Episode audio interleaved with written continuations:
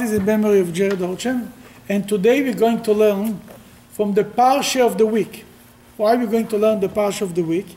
Because there is we have the we have an, online a whole uh, series of Parshas, and Parsha Tzav we never had a video on.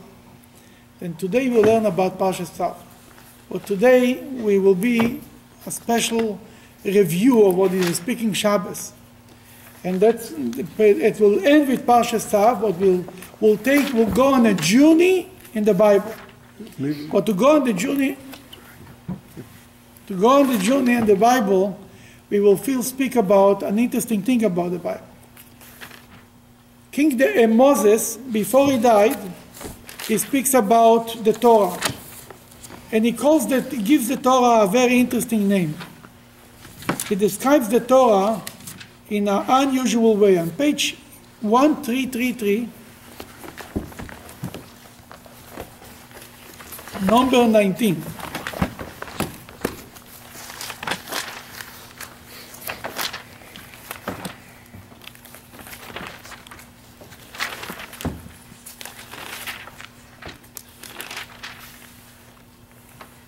Number 19. Now, God's testimony for the future. Now, write for yourselves this song in Parshas Hazin. Write for yourself the song. V'atu kisvu lachem es hashira azot. What shira? Song. song. What it refers to the Torah. Moses names the Torah as a song. What, what, what, what lays behind this word? A song. When somebody sings a song, and if he's a, if he's a good singer, the crowd screams, Encore! Right? What is encore? Encore. You want more, or you want some, or you want the same thing again? Again. Again, right? You ever heard a crowd screaming to a rabbi, Encore, we want the speech again? I never met such a thing. God, the, Moses wanted that the Torah should be a song, should be singing like a song, because a song you remember. Any prayer you sing it, you remember. Anything it's not sung, nobody knows. Judaism wanted the, the Torah. You need to understand the Torah was not was very. How many people had a book? The, the only way to remember the Torah is reviewing it again and again and again in a song. From this comes the concept that's called trop. What is trop? The cantillations of how to read the Torah with a tune. Now, the tune was evolved. Some people say it comes from Sinai, some people, some opinions say it's evolved. They were two, two, two different tunes, com- uh, complete different ones, one in Babylon and one in, the, in Israel. And it's already a thousand years that more or less it's one type of tune. Kind of, not really, but it's more unified. That in the beginning it was just a tune. You need to understand the Torah itself does not have any punctuations. You don't know where the sentence begins, where the sentence ends. That the tune helps you to understand what's going on. How to start the sentence, where to end. By the tune, you know, sof pasuk, you know where to end it. Not only this, the tune gives you an understanding of the verse. Is it a question? Is it an answer? The contact, how to understand the verse, the, the story, the tune helps you with it. Over the years, the Jewish people made to the tunes two things. They wrote a language to the tunes. You see, in top of the letters or underneath of the letters, there is all the signs in the Hebrew side of the Chumash. See this, this in, for example, on page one, three, in our, this page, in top of the page, Vayomer Hashem. In top there is a line on one side and a line on the other side, in top of the two letters. Mercha tipcha. The two words. Vayomer Hashem. Kadma va'az Kadma Then you have the, this, these lines are telling you how to read. That's called trop. They tell you how to read the Torah. Now inside the Torah, the, the lines don't, don't appear. You have to review it before, And when you read on the Torah, you have to be able to remember that. Now, that they, that they wrote, if you want to call it's musical notes. That's the musical notes that, the, Torah- that they made. Not only they make musical notes, they gave the musical notes names. Where you see the names? You see it in the beginning of the Torah. In the beginning of this Chumash, there is printed the names for it. Uh, one page before page one, or page two. Go to Before page no, XL. oh, no, it's, no, it's before. Two that. pages before page XL. XXO, XXI. Okay, before page XL. Trying to find as well. Two pages before the page Okay, XL. you see it? Here is the page.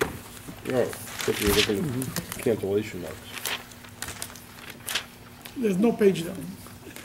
No page number. Move further, further, further, Two pages before page XL. further, further. That's it, one more. There's cantillation.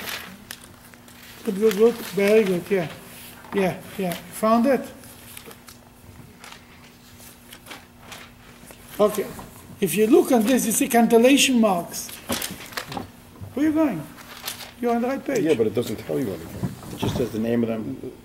Name of them and the tune. You see cantillation marks? I do, That's it, don't go anywhere. okay. Just can't read anything. I know. That's in Hebrew, the names for the notes. The note is in top or in the bottom. Pashto, Munach, Zarko. That's how you, there is a Pashto, is, then there is Munach, Zarko, Munach, Segol, and everyone has a tone. May I give them a performance? Go ahead, no? פשטה מונח זרקה, מונח סגול, מונח, מונח רביעי. מפח פשטה זקיף קטן, זקיף גדול, מרחק טיפחה מונח אסנחתה. Pazer. No? Go and do Shalshelas. Okay, this is this is the concept. Now, this tells you what when you look in the Chumash, you see the notes that by that they gave the tune. The Judaism wrote a language, notes, and gave the notes names in top of it. One of the notes, one of the cantillations, is a very rare one. One line before the end, the last word, shalshelet. Oh, See the word? Swiggy Shalshelet, right here. right? thing. That's the one on the floor. Yes. The shalsheles is like, a, as, he- as he said it now, it goes very, it's a long tune. That's it, not, reta- not too much. it's two poseurs. Poseur, shalsheles. In any case, this cantillation, you see the line, the top of the shalshelet, the Squiggly. style, this, the symbol, Squiggly. yeah.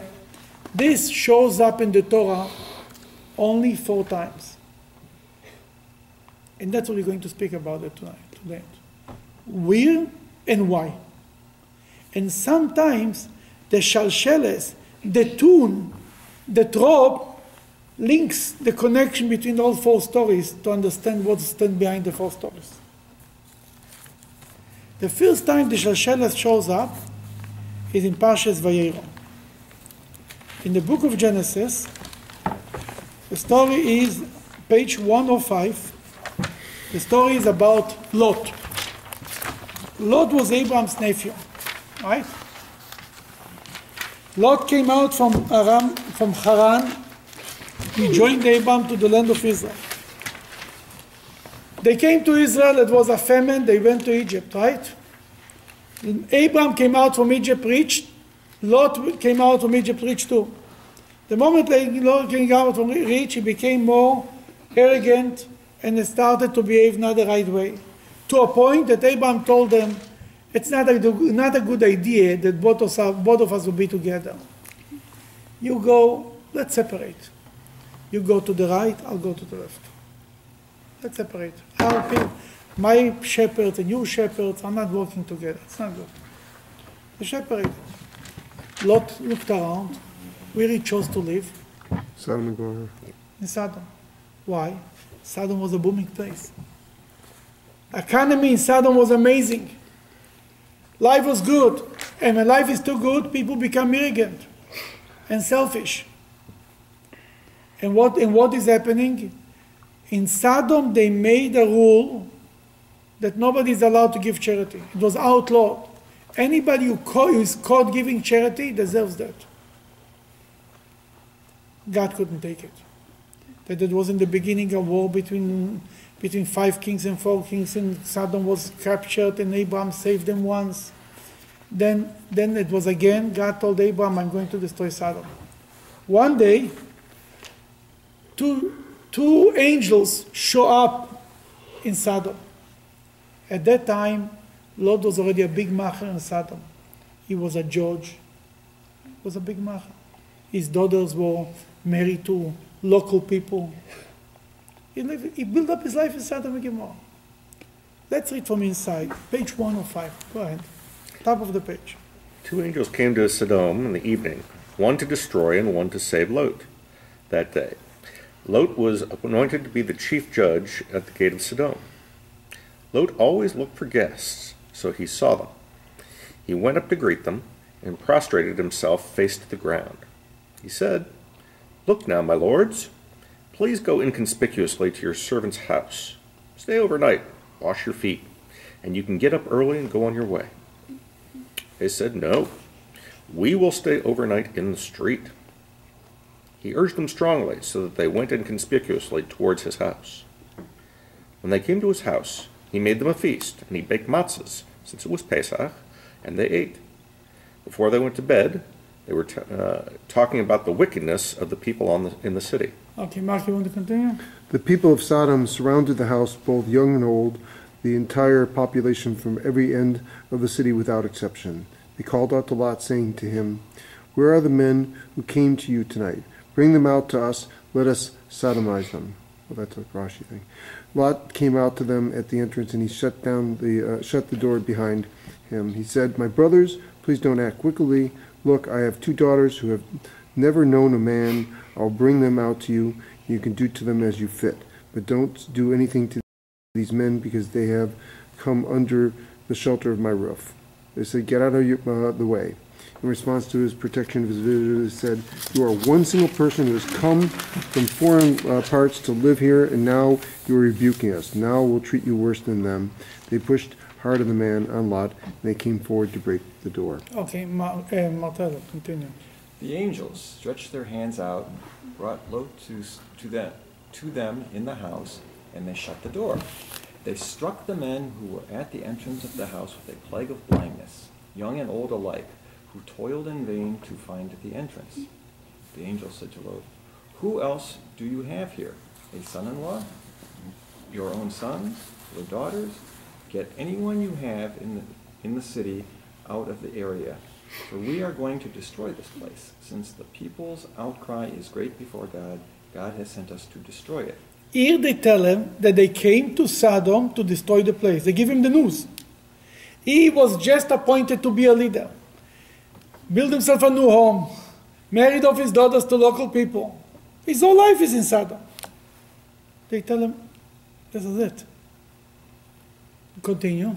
So Lot, So Lot went and spoke to his two sons-in-law and the fiancés, the fiancés mm-hmm. of his daughters. He said, "Get moving and get out of here. God is destroying the city."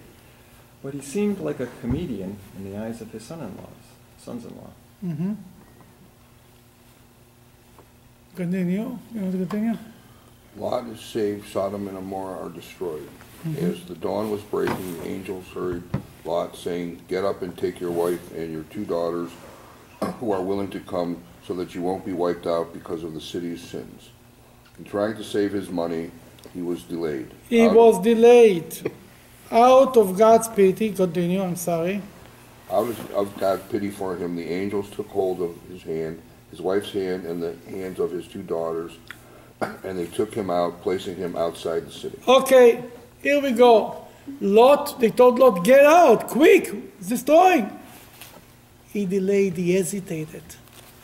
And the word of Vaitma'ama in Hebrew, it comes here in this line, um, uh, right after verse, the verse Tet Zayin, you see, Vaitma'ama.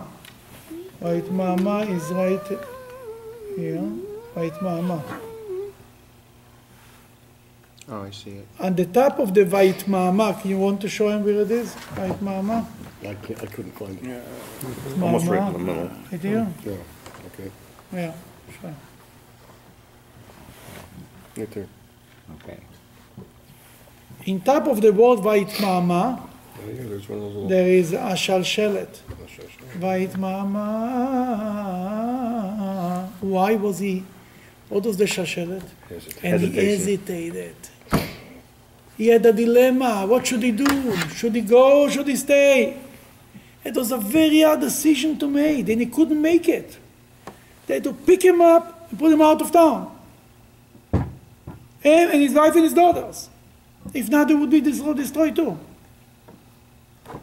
That the first time there is a shalshelet in the Torah.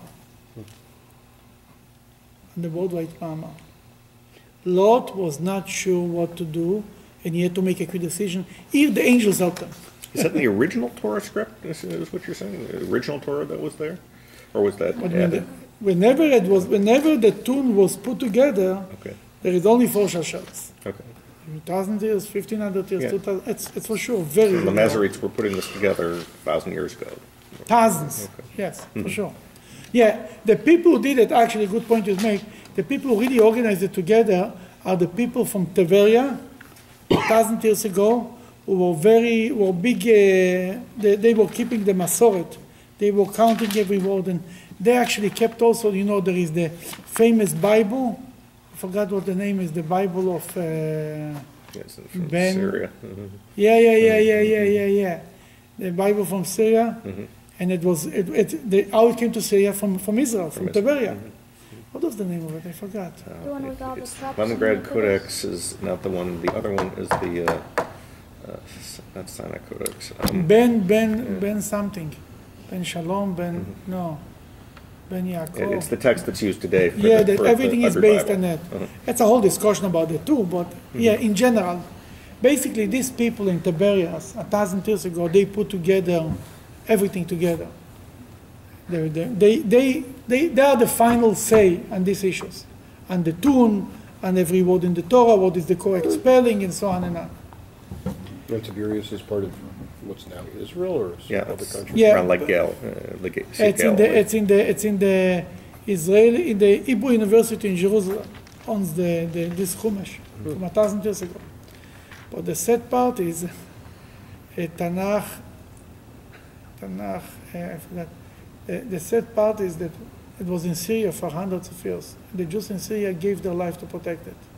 When they finally brought it to Israel, some people stole some pages and sold it. I think a third of it's missing. Something. Ben, yeah.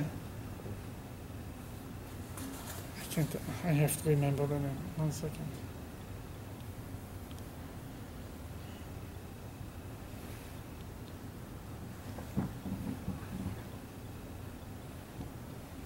City you've heard in Syria in the news not too long ago. I, it just escapes me. It's news because they found something or? Yeah, the, the Bible got moved there, and so it's it's called by that name because that's where the text ended up. Did they ever recover the missing pages? No, missing pages have never been Some, recovered. some some of them are recorded. So they, they had to use a name of the different Syrian text, the Leningrad Codex, which was about uh, a few years later, basically to kind of supplement the Codex is a book before they had paper. But, uh, I thought the codex was like. Ke- Aram Tzova. Keter Aram Tzova. what's it called? Keter Aram Tzova, in Hebrew at least. Yeah, what, what is it? Aram Tzova is the biblical name for Syria. Mm-hmm. Yeah. But in English, there's a, a different name, I Yeah, know. different name. in it. Yes. In any case, this is the first time there is a shalshelet.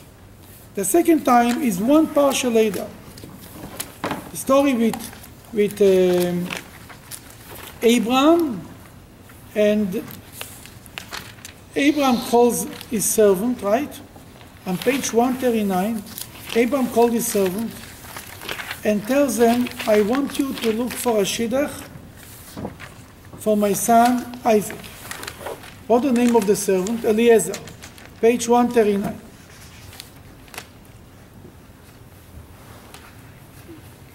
Then we read, we read the story. Abraham was old. Mr. Olgen, you want to start to read it? Okay. Chapter 24. Right. Abraham was old, but still immersed in the daily life.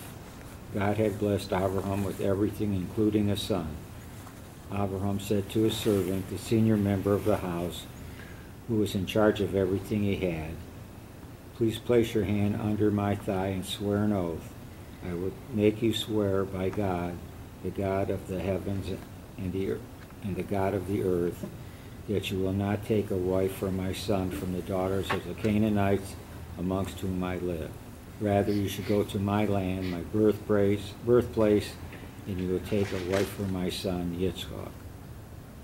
The servant said to him, What if the woman will not want to follow me to this land? Shall I take your son back to the land from where you came?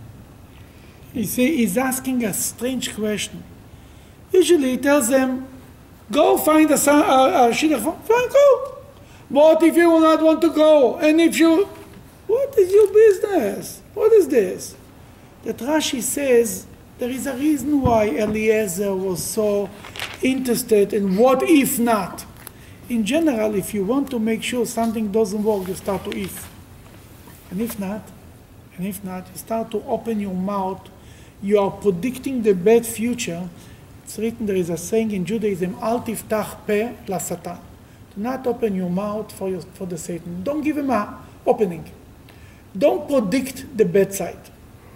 Here, but if she will not want to go, who asked you to if me? I asked you to go, go. Why? The Rashi says, then uh, Rashi says, I'll close mine too, that Eliezer had a daughter, and he wanted to marry to marry Isaac's son. Eliezer wanted to be a mechuton, mechutonim. It's a word that says exists only in Hebrew and in Yiddish.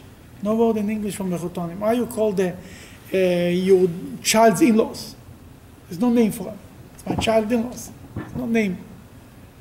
In Hebrew there is a name. In Yiddish there is a name, mechuton. Eliezer wanted to be a mechuton with Abraham. He wanted his grandchildren should be the grandchildren of Abraham too. Very nice. But guess what? Abraham told them, it's all nice and fine. You're a good guy. You're a wonderful guy. But you are a descendant of Canaan, of Ham, and I am a descendant of Shem. Right? The two sons of Noah, Shem and Ham. And Ham was cursed, and Shem was blessed. And it doesn't go together. Basically, the idea that to marry within the family started by Abraham. That he says, You're all nice and fine. Eliezer was his closest person, and he trusted him with everything. He told them, But for marriage, it's a different story. But now, now Isaac, is, now uh, Eliezer is on the road, and he's, and he's traveling. We'll turn the page.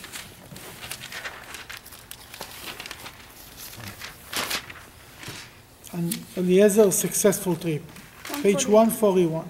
Right? Continue. The servant took ten camels from his master's stock of muzzled camels, and he left. In his hand was all his master's belongings. He set out and went to Aram Naharaim, Nahor's city. He made the, he made the camels lie down at, outside the city, beside the well of water, towards the evening time when the girls go out to draw water. He said, He oh- said, here he had a prayer. Go ahead. He said, O God, the God of my master Abraham, please let something happen to me today and do kindness to my master Abraham. Look, I am standing by the water well. The daughters of this city's residents are coming out to draw water. If I say to a girl, Please tilt down your pitcher and let me drink, and she says, Drink, and I will also give you your camels to drink, she will be fit to be chosen by you for your servant, for Yitzhak, since she performs acts of kindness. If she is from the right family and shows kindness, I will know that through her you have acted kindly with my master. Okay, let's stop right here. He made a whole prayer. God should give him a sign. Who is the goal? How is he going to know who is, who is, from the family of Abraham? What's the whole city? Because he can, he can spend a week here. Then he gave her a sign. He prayed to God, and for a prayer to be answered, it has to be sincere. Right? Even if a sincere prayer not always is answered. But if you want the prayer, the number one ingredients for a prayer to be answered is you really mean it. But here, but here Eliezer had a problem. His heart was, cut- it was like split it in half. On one end, he wants his mission to be successful. He wants Isaac to find a shidduch from Abraham's family because that's Abraham's wish. On the other hand, if not, hmm. he has a better chance. He had a dilemma. He overcame his dilemma and he decided to pray to God wholeheartedly. And the beginning of his prayer, Vayomar, and he said, and the second line, on page 142 in the Hebrew side, on the second line, in the beginning of the sentence, Vayomar, there is a, in top of it a shalshelet. Mm-hmm. See it? Yeah. Vayomar Hashem Adoni. And Then uh, that here he had to overcome a crisis, to overcome a dilemma, hesitation. Yes or no? Should I pray? Should, should would I really wish that, that, that, that it's going to be successful, or maybe not? He agreed. He, he came to, to conclusion in peace with himself that he really wants that his masters, that his mission should be successful, and Isaac should find a shidduch from his own family. That's the second shalsheles in the Torah. Now we move to the third one.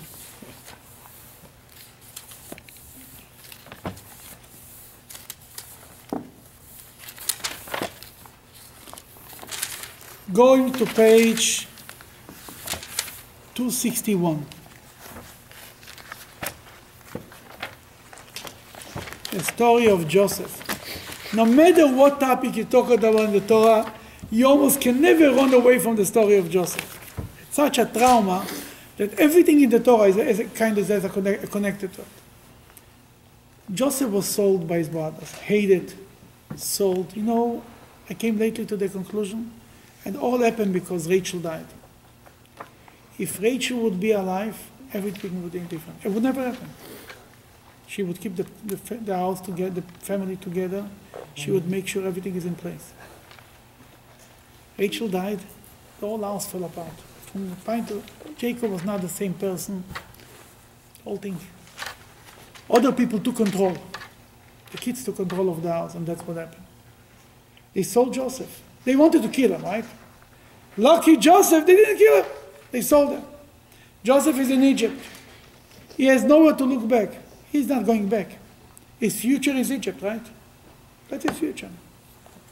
God blessed him. He was sold to a, to a very powerful man as a slave. Who is, who is Potiphar? Is, uh, The chief executioner. You can just imagine that was number two after Pharaoh. The chief executioner in Egypt was the guy that everybody was afraid of him and could be Pharaoh himself. Pharaoh himself. Let's read now page 261, top, top of the page. Joseph in Potiphar's house. Joseph had been brought down to Egypt, and Potiphar, Pharaoh's officer, chief of the butchers, a native Egyptian, purchased him from the Arabs who had brought him down here. God was with Joseph, and he became a successful person while he was in the house of his Egyptian master. His master saw that the name of God was always on his lips, and that whatever he put to his put his hand to, God made successful. Joseph found favor in his master's eyes, and he attended to him personally. Potiphar appointed him over his house, and he gave everything he had into Joseph's hand. What happened was that from the time that he appointed Joseph over his house and over everything he had, God blessed the house of the Egyptian because of Joseph. God's blessing was found in everything he had, in the house and in the field. He left everything he had in Joseph's hand, and he didn't care to know about anything of his except the crumpet that he ate. Since Joseph was in control, he pampered himself so. Joseph had handsome features and a beautiful complexion. God said, You are pampering yourself while your father mourns. I will incite the Potiphar's wife against you. Okay, so far life is beautiful. He's by the strongest men in Egypt, and he became the CEO, the head of the whole operation. Everything in the house he trusts Joseph, and whatever Joseph is doing is successful. Then Joseph, in his own life, where is his future? In Egypt, right? He has, no, he has nowhere to go. He cannot go back to Israel. And in Egypt, here is, he, has a, he has a job opportunity, an amazing job opportunity. He's a slave, the strongest person in Egypt, and life is great. And he's successful, and he gave him the best job there. Beautiful. Go ahead. Here starts the problems. Which line are we on? Seven. Number Next, seven. next, number seven. Then, after these words of God, his master's wife cast her eyes on Joseph, and she said, Sleep with me. Simple as that. But he refused. He said to his master's wife, Look, my master doesn't care to know about any of my affairs in this house, and he has given everything that's his, his into my hand. Now I'm asking you. She, the master's wife, is asking for him to do it. To refuse. This Is a smart move? Now in Egypt, you better be like an Egyptian, so to speak. You cannot go back to Israel. If he refuses to his, to his wife's master, what end up later? Because of that, she accused them of rape, right? And he ended up in jail for 12 years, you know that? Joseph, because he refused to the master's wife, he ended up in jail. Let's read a little further. Go ahead, continue. In this house, there's no one greater than me, and he was not withheld anything from me except you, since you're his wife. So how could I do this extremely wicked act and sin against God? When she would speak to Joseph day in and day out, he would not listen to her, even to lie in the same bed as her or to be with her. Then, when a certain religious holiday arrived, Joseph came to the house to do his business. And none of the members of the house were there in the house, since they had all gone to the temple of idolatry. She grabbed him by his clothes, saying, Sleep with me. Joseph dashed off and went outside, leaving his clothes in her hand. Okay, continue, Mark. Then, when she saw that he had left his clothes in her hand, and he had dashed outside, she called the members of her house and spoke to them, uh, saying, See, my husband brought us a Hebrew man who depraved us. He came to me to lie with me, but I called loudly, and so when he heard that, I raised my voice and screamed. He left his clothes with me and dashed off outside. Okay. She accused them for trying to rape, right? What was the outcome? Continue. She left his clothes beside her until Joseph's master came home. Then she told him the same thing again, saying, The Hebrew slave that you brought us came to me to deprave me, and then when I raised my voice and screamed, he left his clothes with me and dashed outside. Then when Joseph's master heard his wife's report, which she told him, saying, Your slave did this, this thing to, uh, like this to me, he became furious. Joseph's master took him and put him into prison, the place where the king's prisons, Okay, prisoners were he put him in his prison for, he put him in prison. The Joseph for trying to do the right thing, not for trying, for doing the right thing, end up in prison for 12 years. 12 years. But, But if he, if, if he had done it, he would have been executed. no, not necessarily. Okay. Nobody would have found out. Nobody would have found out. I think it was the, you know, can tell you, but honestly, that in Egypt, the rules. I mean, you- eh, the, the, who says there was the rules in Egypt? Where do you think the movie The Graduate got its ideas from? Is this story exactly? And they changed the plot, you know, because he, he sleeps with the wo- with the. Now, let's turn the page back. The- the- this word in number eight, but he refused, and the word refused, it's in the Hebrew side, vayema'en.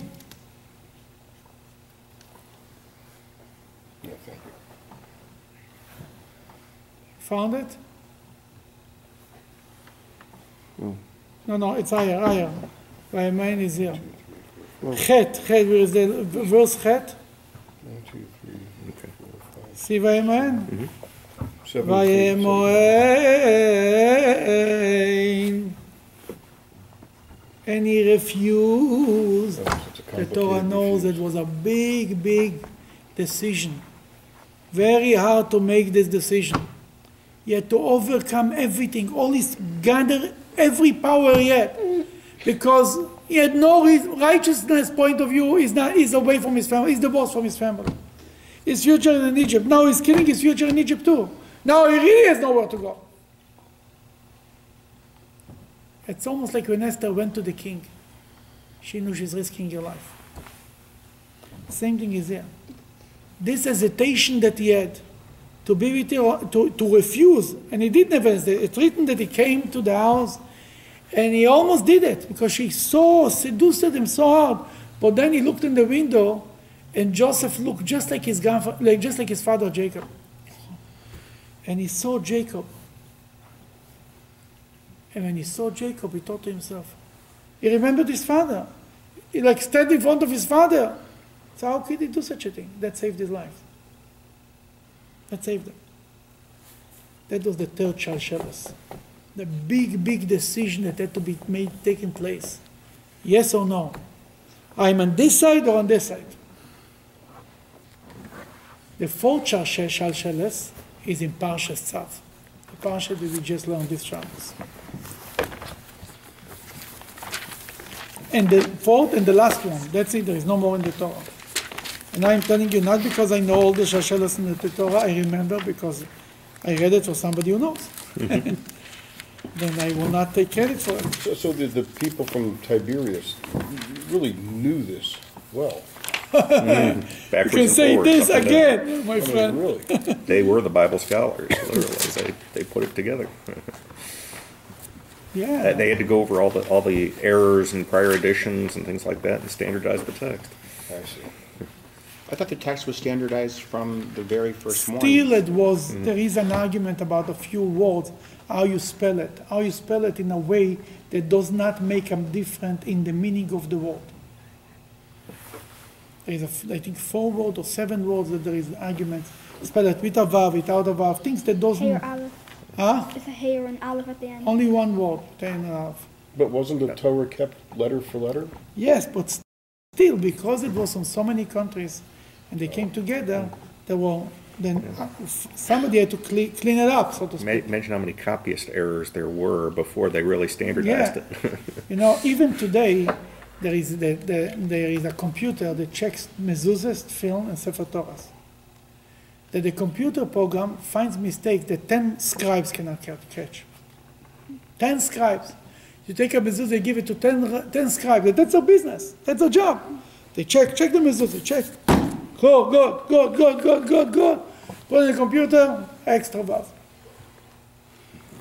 Because a human being has 10% error, something like this. They say the best, the best uh, person who checks. We're talking about human beings wrote the Torah, not angels. So they made mistakes. But it was different mistake. They, had- the, the, great rabbis had to sit together and, and from enough copies to come to the conclusion what's the right, what's the right version of every verse. Again, it wasn't mistakes, big mistakes, but in spelling. In this page, you can write otam with a vav, you can write otam without. Sometimes e is u, sometimes u is e. It's, it's complicated. The fourth time is on Parshas Tzav, page 665.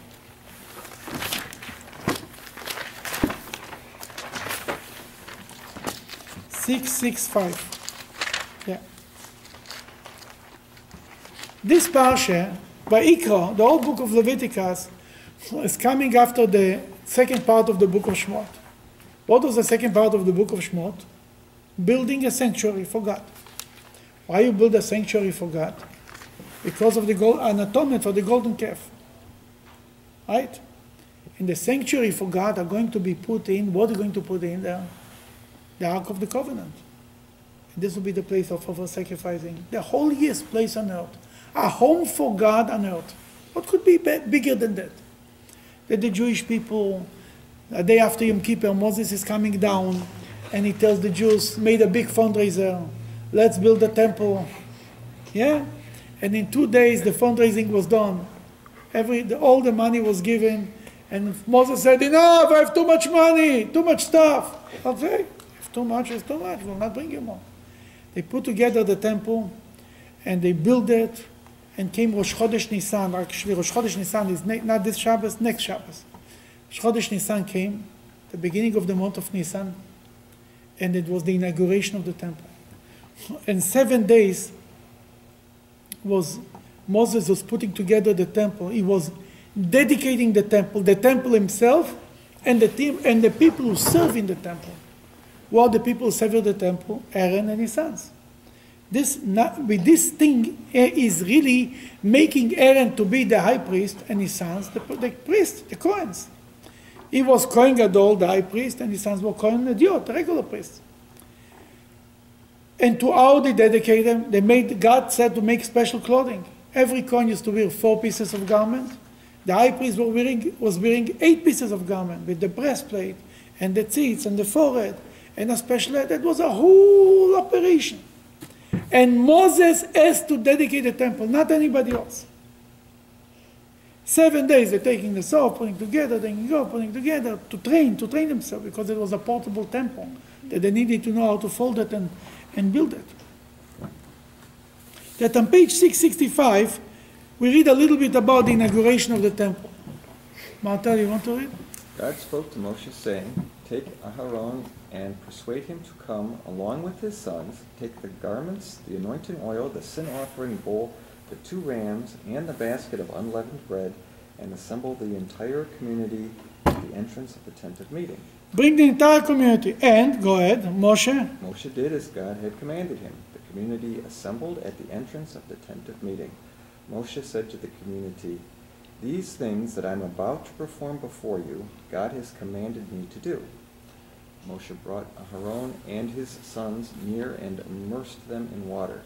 He placed the tunic upon Aharon, girded him with the sash, clothed him with the robe, placed the apron upon him, girded him with the decorative band of the apron, and, and adorned him with it. He placed the breastplate upon him, and he inserted the urim, urim uh, the tumim, Okay, basically, he got Aaron and he put it, dressed him up, and then he went ahead with his sons, and he put them. If you next page you see, he puts it on his head, the special hat, and then he then he took oil. On number ten, Moshe took. Uh, Mr. Gavin, you want to read number ten? excuse me, Moshe took the anointing oil and anointed the sanctuary and everything inside it, and thus sanctified it. He s- He sprinkled from the anointing oil upon the altar seven times. He anointed the altar and all its apparatus, as well as the wa- washstand and its base, to sanctify them. Okay, he anointed the oil, he anointed the, the Cohens, he anointed the temple, he anointed the sacrifices.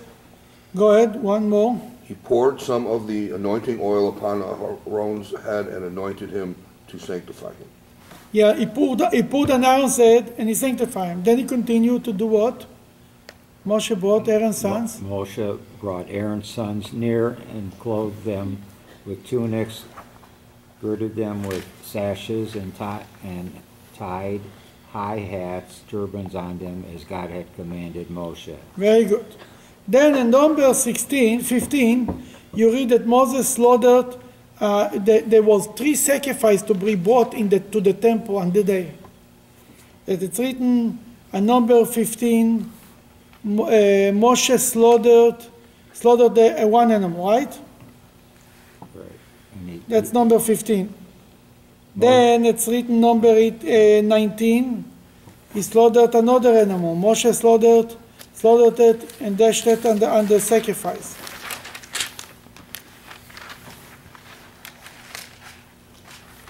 Then he comes to the third sacrifice on page 669. The third and last sacrifice, number 23. Moshe slaughtered it. If you look on the Hebrew side, one, two, three, four, five, five lines from the top, the- it's beginning a new, a new mm-hmm. sentence. Vaishchat, and he slaughtered. In top of the word, there is there is a shalshelet. Vaishchat. What's a shalshelet? Hesitated. Paul hesitated. Moses hesitated. What was he hesitating? He wasn't a priest. Oh, and some people say he hesitated because he had to give over the, the control over the temple and he's not the high priest. Because it's written in the Medrash that how Moses, Moses was supposed to be also the high priest in the beginning. When he lost it. He lost it. When Moses met God the first time at the burning bush, Moses said, No, I don't. Well, what was the Moses' excuse?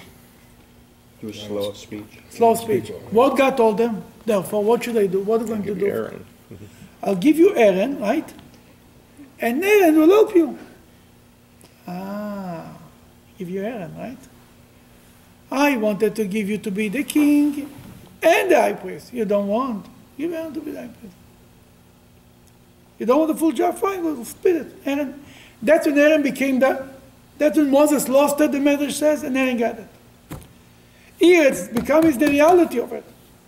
But to say that Moses was hesitating for personal purposes, nah, we expect from Moses better than that. Moses was ready to give his life for the Jewish people and told God about the golden calf, erase me from your book. Now when he gives Aaron to be the high priest, he feels, he feels, he feels left out.